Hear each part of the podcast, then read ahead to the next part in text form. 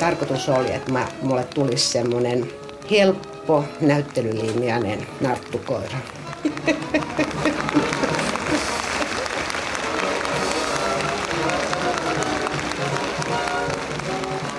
Tässä niin kuin toteutui kaksi asiaa kolmesta. Mulle tuli narttu ja näyttelylinjainen, mutta ei pätkän vertaa helppo.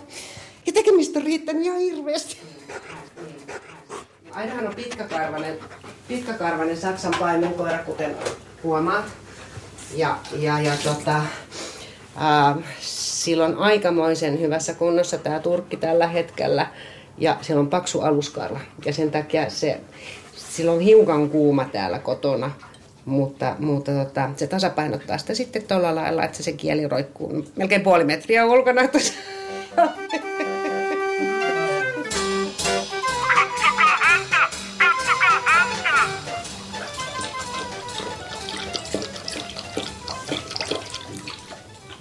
Mm, mulla vuosi sitten tehtiin tässä remontti, koska kun Aida tuli, niin ei ollut tarkoitus tehdä vielä remonttia pitkää aikaa, mutta että hän touhukkaasti päätti, että meillä on huonossa kunnossa oleva vanha parketti, niin hän purkasi sitä. Sitten hän poisti meiltä, tiedätkö nämä lattialistat tietenkin. Yksi päivä mä tulin töistä, niin mä katsoin eteisen lattia mä sanoin, mistä meillä on vaahtomuovia? Kun mä sitten näin mun makuuhuoneen, mä sanoin, että niin mun sängyssä näköjään on ollut vaahtomuovia. Siinä se oli vetänyt koko, kaikki reunat. Se on brrr, vetänyt niitä ja kuljettanut niitä täällä pitkin. Mä olin tottunut, kun mulla oli kaksi pientä seurakoiraa, niin ei ne ollut mitään tehnyt. Siinä vaiheessa mä mietin, että oliko oikeasti hei unelmakoira. Ihan oikeasti. Että hän on ollut hirveän touhukas ja kyse ei ole siitä, etteikö me oltaisi liikuttu tai tehty. Aidan kanssa on, on niin treenattu tosi paljon. Ainahan tykkää, me käydään hakumetsässä, niin se käy hakemassa sieltä niin, niin ukkoja. Ja tykkää siitä. Ja, mun, ja me käydään agilitissa, ja hän tykkää siitäkin. Mutta vaikka me käytiin niissä, niin sitten huolimatta hänellä oli hirveästi energiaa vielä täällä kotonakin. Istu. Istu.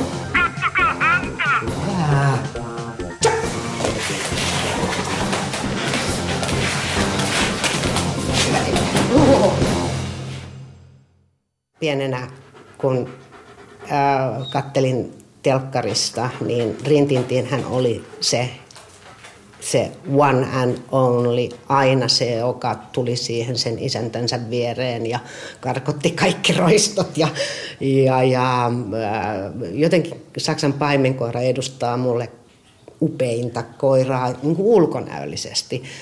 Sitten se rohkeus ja, ja, ja se, miten, miten se rakastaa omistajaansa ja miten se paljon se haluaa tehdä. Mutta tosiaan se, että on oma, oma tällainen hunsvotti, jota mä en sitten meinannutkaan muka saada aisoihin.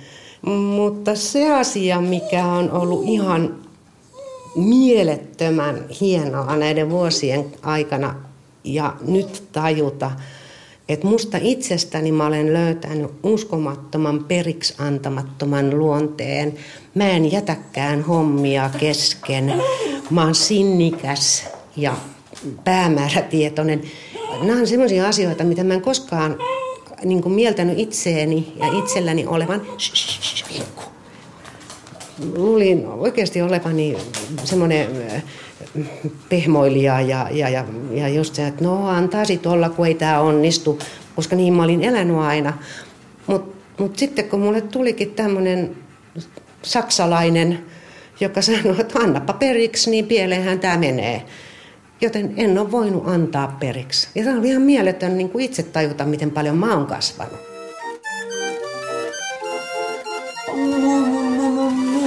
Sukka. Voiko antaa suukkoja? Joo. Joo. On mä hieno tyttö.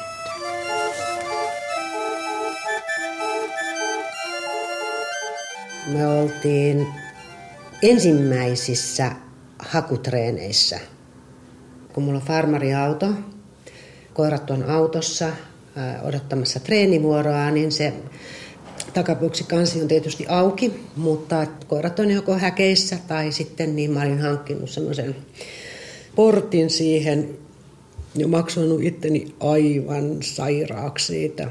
Istuttiin ja tehtiin treenisuunnitelmaa ja mulla oli selkä autoon päin ja, ja silloin sitten yksi mun treenikaverini sanoi, että haluan vaan ilmoittaa, Saksan paimenkoira lähestyy ja mä käännyin ympäri ja tuo oli taimuttanut semmoiset metallitangot siitä portista ja ää, ryöstäytynyt ulos. Tullut sieltä ja lähesty meitä ja oli hirveän ilahtunut, kun omasta mielestään oli sitten löytänyt meidät. Miten se tulee noista kaltereista läpi. Ja hänet tunnetaan nimellä Miss Houdini tuolla treenipiireissä kyllä. Aina on kahli kuningatar Miss Houdini, jota eivät kalterit pidättänyt.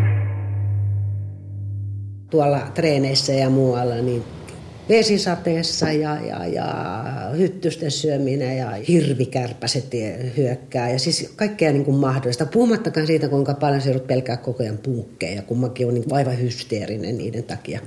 Siellä kun makaat sitten rähmälläsi jonkun koiran maalimiehenä, niin sä, onko, onko tämä ihan terve ihmisen toimintaa? Ihan oikeasti.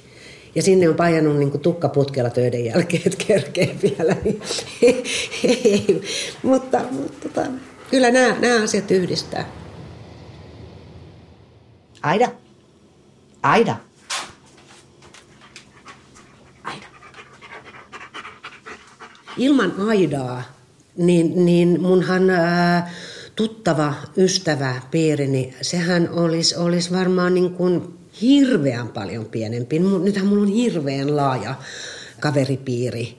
Muun muassa ihan mieletön oli, että tuossa kun, kun mursin nilkkani kesällä, niin kuinka monta yhteydenottoa tai Facebook-viestiä mä sain, että ilmoita vaan, niin me tullaan. Koppi. Hyvä. Koppi. Oh-oh. Koppi. Minne lentää? Oot niin nopea. Oi no hyvä tyttö. Ah, hyvä. Oi no hyvä.